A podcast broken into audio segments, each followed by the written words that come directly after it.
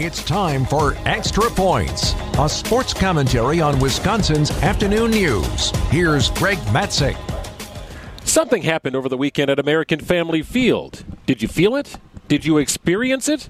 Were you in the stands each of the days the Brewers played the East leading Atlanta Braves? Maybe you were there on Friday. Well, the Braves won that game. Maybe you were there on Saturday when the unexpected happened.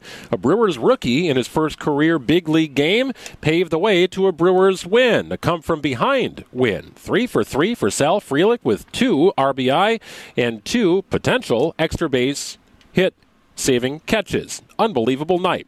A great day at the ballpark on Sunday until things went sour in the eighth. But if you were at those games, you were probably on the edge of your seats. If you were not at those games, you were probably checking your phone a little more often than regularly. Why? Because you're starting to feel the playoff itch. That's the special part about baseball for contending teams in late July. There's the idea that in a week's time, the Brewers roster could change a little bit, that the roster will be fortified before the trade deadline, which is August 2nd.